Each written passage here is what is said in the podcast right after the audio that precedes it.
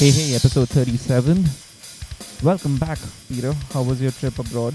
Uh, short, uh, but good. Sometimes nice to get away from Bombay, and sometimes nice to get away from crackers, I guess. Yeah, you missed all those blasts, but that's okay because today we have a lot more blasts. We have a lot of blast beats. Very bad segue, but so we've got uh, Karl Sanders from Nile on this episode.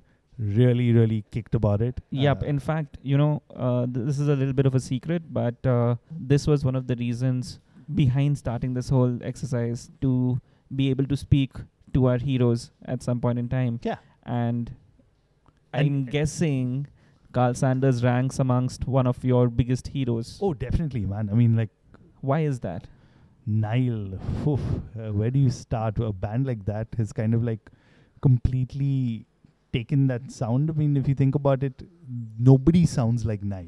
I mean, there've been tons who've trying to imitate it, trying to come there.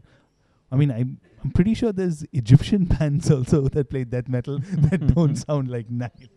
yeah, yeah. But uh, yeah, man. I mean, like you know, everything that he's done over the last two decades, and again with Karl Sanders, it's not just Nile; it's also his solo albums that he's of course, I personally, I think I like for me, uh, all the Saurian series, the Yeah. the two albums, those rank a bit above Nile's work, but that's only for me as a listener. Oh yeah, and I, I, I to a cer- certain extent agree with you, but you know, one thing I really admire about Nile is they've taken that sound and owned it.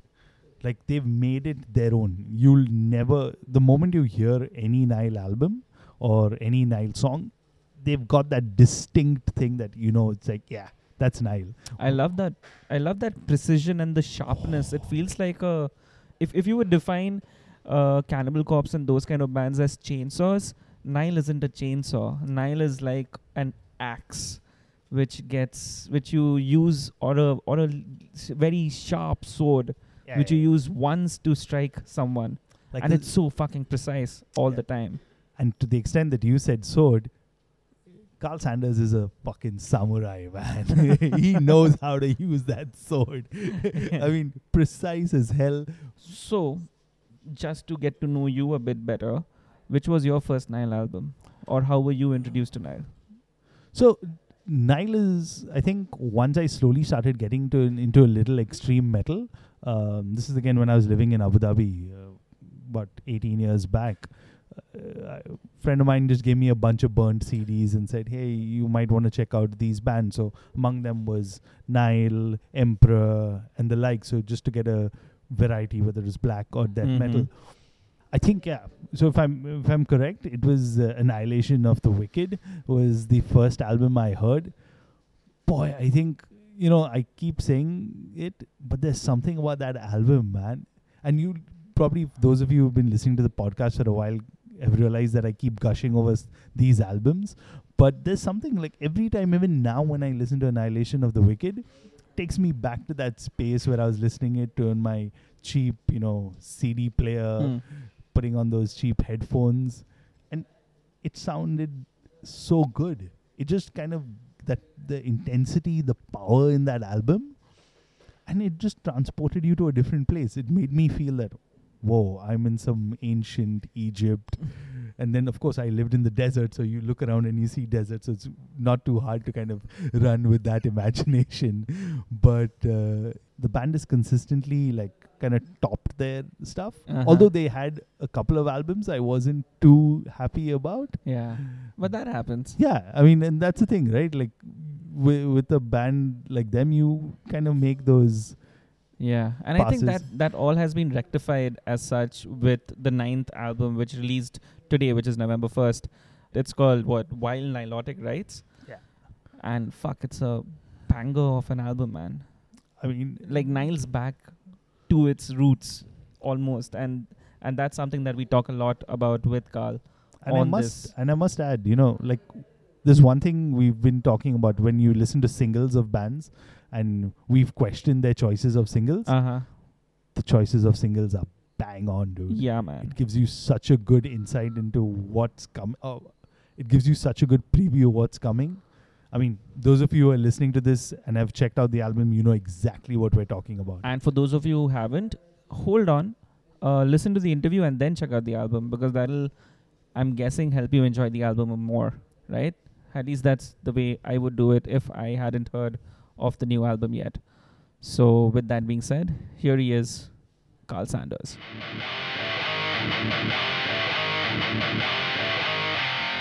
And I'd like to welcome onto the show none other than Karl Sanders from the legendary Nile. Welcome to Horns Up, Karl. Thank you, my friend. How are you today? I'm doing all right. How are you doing? Oh, it's a beautiful day here. It's uh, blue skies and sunshine, and it's not too hot. It's it's beautiful here.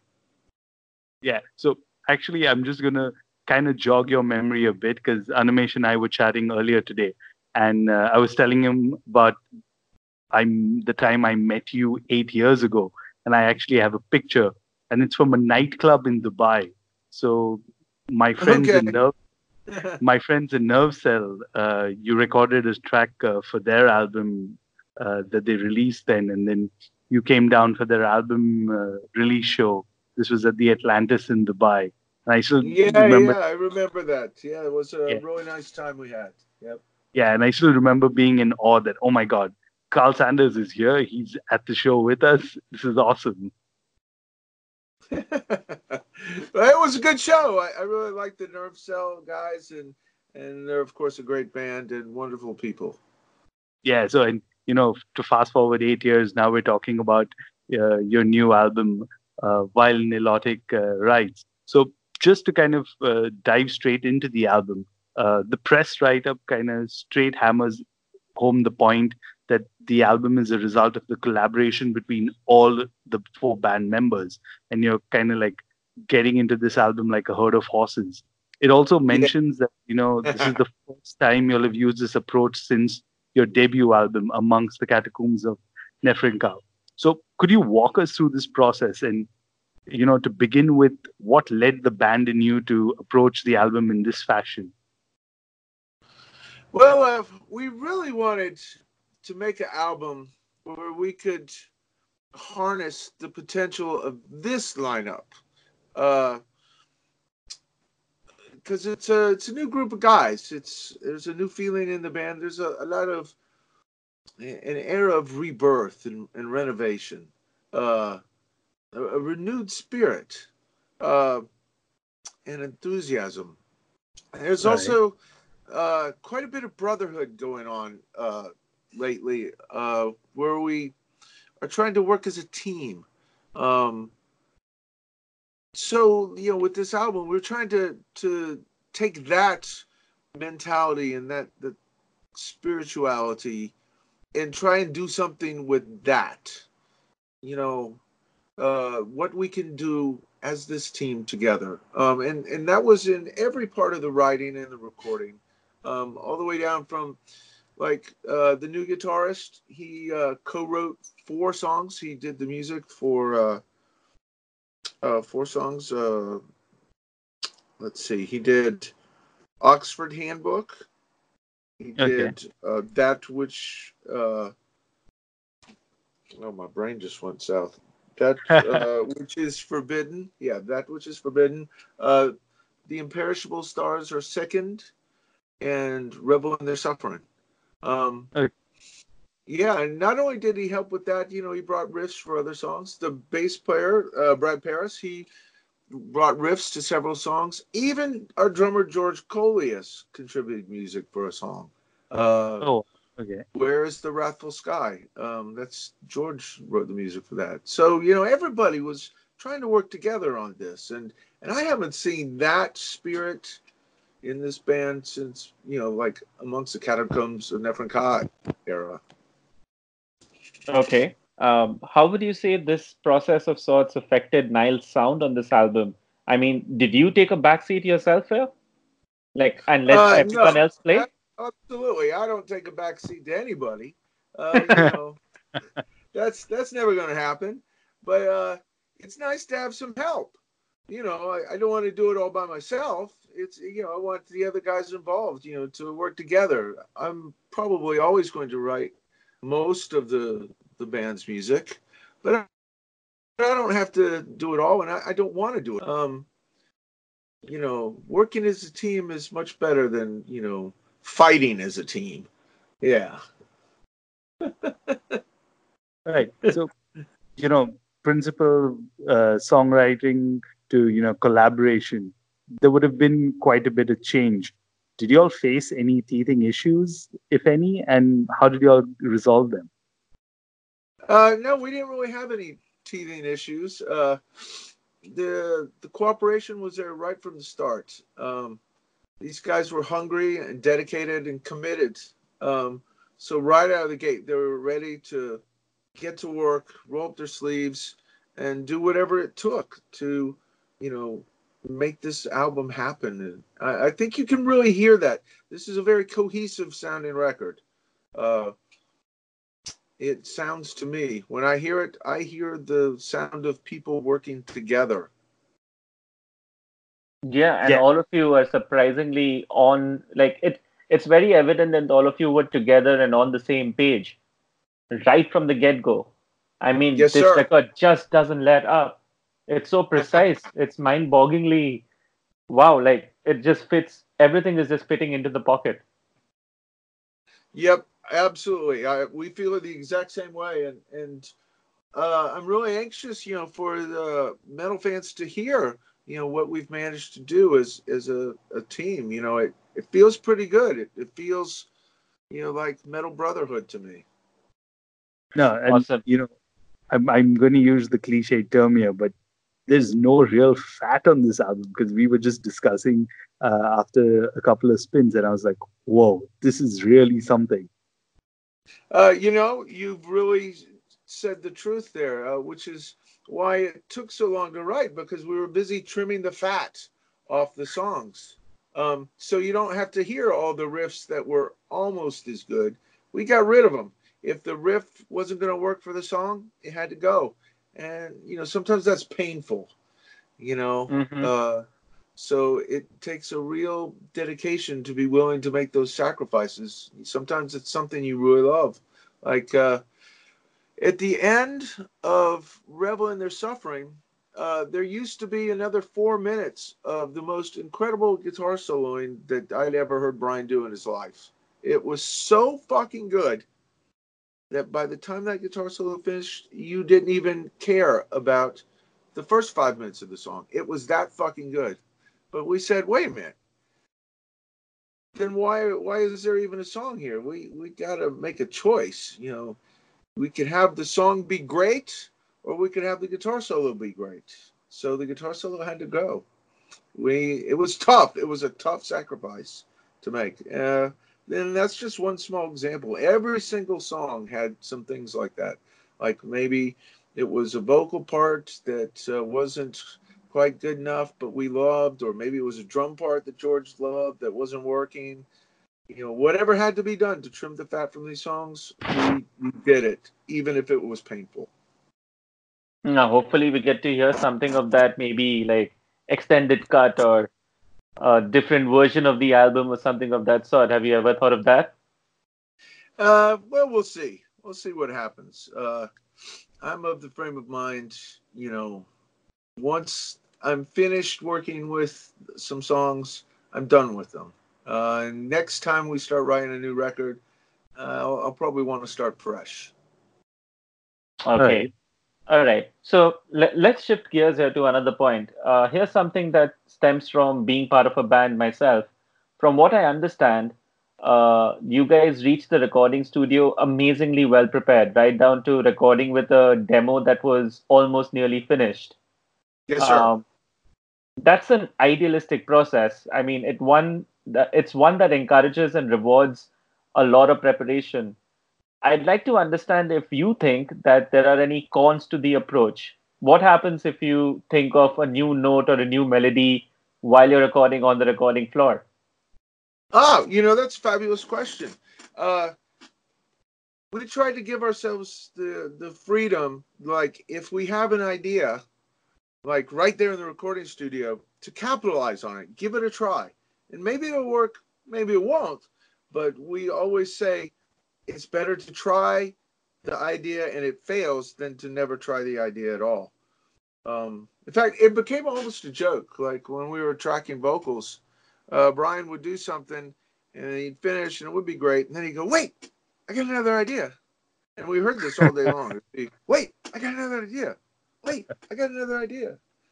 Um, in fact, it was so much of a joke that, you know, my wife, uh, who was downstairs, uh, my home studios where we record, she could, you know, overhear him saying, Wait, I got another idea all day long.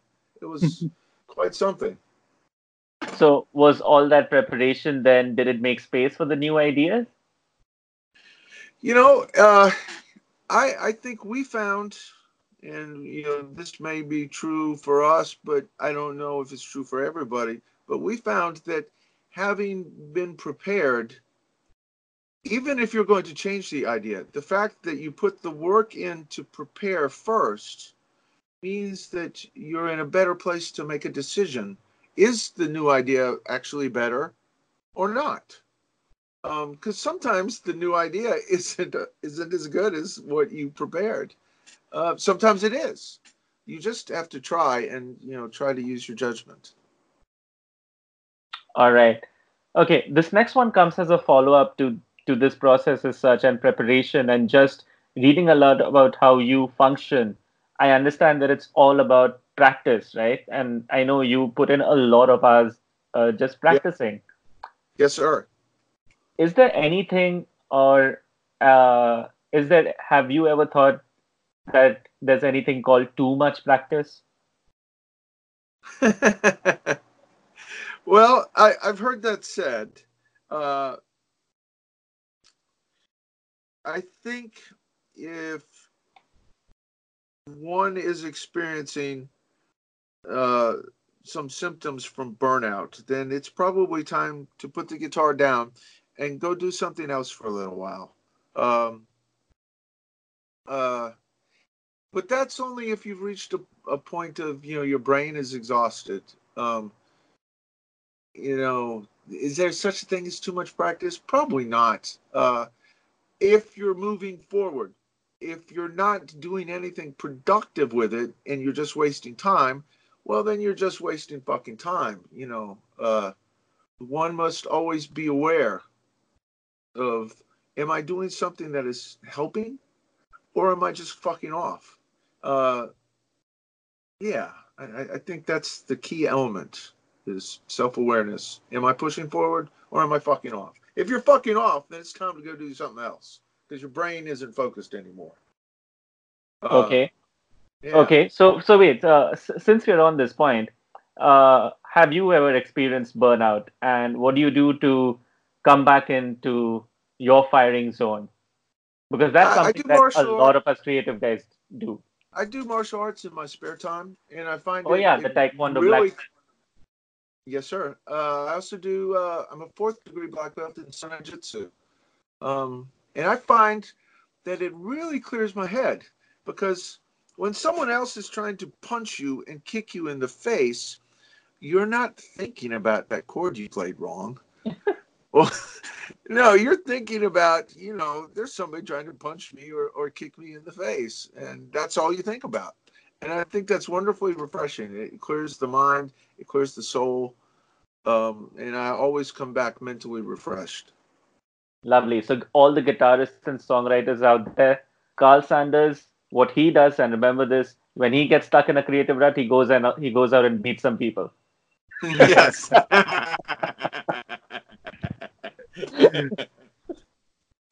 like just to come back to the press note that we received, and you know, this one line kind of stood out uh, for us.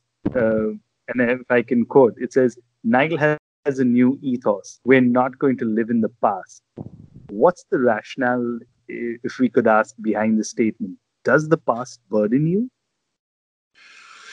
No, the past uh, does not burden us. The past right. is often problematic for fans. Like, and I'm not angry, and I don't blame fans because I'm guilty of this myself. Like, for instance, I love Ride the Lightning by Metallica. Right? It's my so favorite Okay. fucking Metallica album. Okay? sorry, sorry. We, we th- this is the kind of joke that's been going on because we did an episode recently uh, where we compared Ride the Lightning to Master of Puppets. So yeah, that's the only reason Animesh is laughing on this. Okay. All right. Yeah. Anyways. Well, okay. So I love.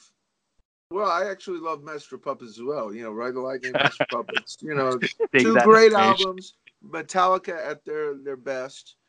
So, I, you know, the music Metallica does now. Well, you know, I would prefer to listen to Ride the Lightning than anything they do now. Well, I find that this happens with, you know, fans of death metal as well. There's people that come up to me and say, "Oh, dude, you should do another record like Annihilation of the Wicked," or "Hey, dude, you should do another In Their Darkest Shrines," or "Dude, why don't you do a record like blah blah blah blah blah?" You know, but I'm not interested in doing that. Today is 2000 fucking 19. I, I don't want to do the same record over again. Um, what I want to do is is respect the fundamental principles and ideas on which the band was founded. Yes, we're not going to change our identity, but do I want to make the same record again? No, it's time to write some new songs. It's time to kick some new asses. so just to bring back because i have to ask you this because i was also at your show uh, in bangalore in 2017 and Oh, you know was a lot of fun. We really Yeah. enjoyed that stuff. yeah and just you know looking around just seeing everyone just kind of rocking out to all the music we've been listening to for years to finally like on listening it on cassettes and cds to now seeing it live but uh, i'm glad you said that because you know all around the world uh, if i could kind of put on the spot what are the countries or shows that really stand out in your memory Uh, well, you know, the Bangalore Fest is one of them. I remember uh, arriving and seeing the beautiful stage set they had built and thinking to myself, wow, I wish every show was this fucking cool. Um, Ooh. yeah, yeah, that was really very cool. Um, I also remember um, in 2003 when we were playing Wacken, we were playing right before Slayer, right? Mhm. So it was the best possible crowd you could possibly hope for as a metal band to play before Slayer plays, right? Is there a bigger dream than this? I don't think so. Um, and uh, wow, yeah, I'll, I'll, never forget that as long as I fucking live. Um, I also remember we played uh, Rock al Parque in Colombia, South America. Uh, it was a free concert. So the night we played, there were 125,000 music fans there. That's a lot of fucking people. Jesus Christ. Yeah. Wow. I, I won't forget that either. I, as far as I could see, there were music fans. As far as my eyes could see, there was people. Wow. That's that's just mind blowing. Yeah. right Yeah. so you know just to kind of uh, ask you this because you recently completed 25 years as a band and i'm very curious to know you've released nine albums your ninth album now uh, with nile you've got two solo releases. After so many years what keeps you motivated to keep recording music performing touring? What keeps you going? It's what I love. Um, and I think that's the truest possible motivation. I, I love metal. I love playing guitar. I love playing the music for the people. I love the bond that is between the audience and the band on the stage. And when everybody gets on the same wavelength together, we're all banging our heads together. Man, that is the most purest, most electric feeling of community and bond that it's I've found nothing else that compares to it. All right. Um, I know we're running out of time, so here's kind of like a finale question. there's this quote that stuck with us from an interview you did with Invisible Oranges way back in 2010, where you defined death metal's purpose for the world.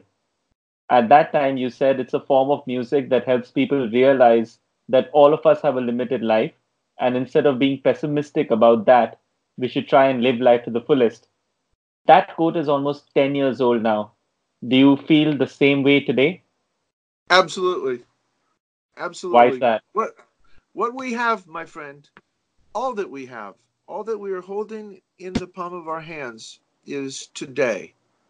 Tomorrow is not promised to us. You could die, I could die any day. I could walk out of my house and a car could hit me. Or I fly to uh, the next tour or show and my plane crashes. I mean, who knows? Uh, I hope that doesn't happen. Uh, but nothing is promised us. So, you know, I, I think we have to realize that life is finite. Uh, and the time to bang our heads and make metal is right now. The time to be metal is today, not tomorrow, not yesterday, today. On that note, um, I just want to say thanks a lot, uh, Karl, for taking time out uh, to do this, this interview. Uh, after that awesome show in 2017, I'm really glad to hear you also enjoyed it. So I hope to see you back in India soon, probably promoting. Me too. album. Uh, Me too. any Me final too. words you want to leave our listeners with? I really am awaiting the day when we get to come back and play another show in India. It will be a great day. Fuck yeah. Fuck Awesome. yeah, and horns up to you. Horns up, uh, Karl. Horns up, brothers. Yeah, I had a great time. Thank you so much for making Thank- this interview so awesome. We're really- Thank you.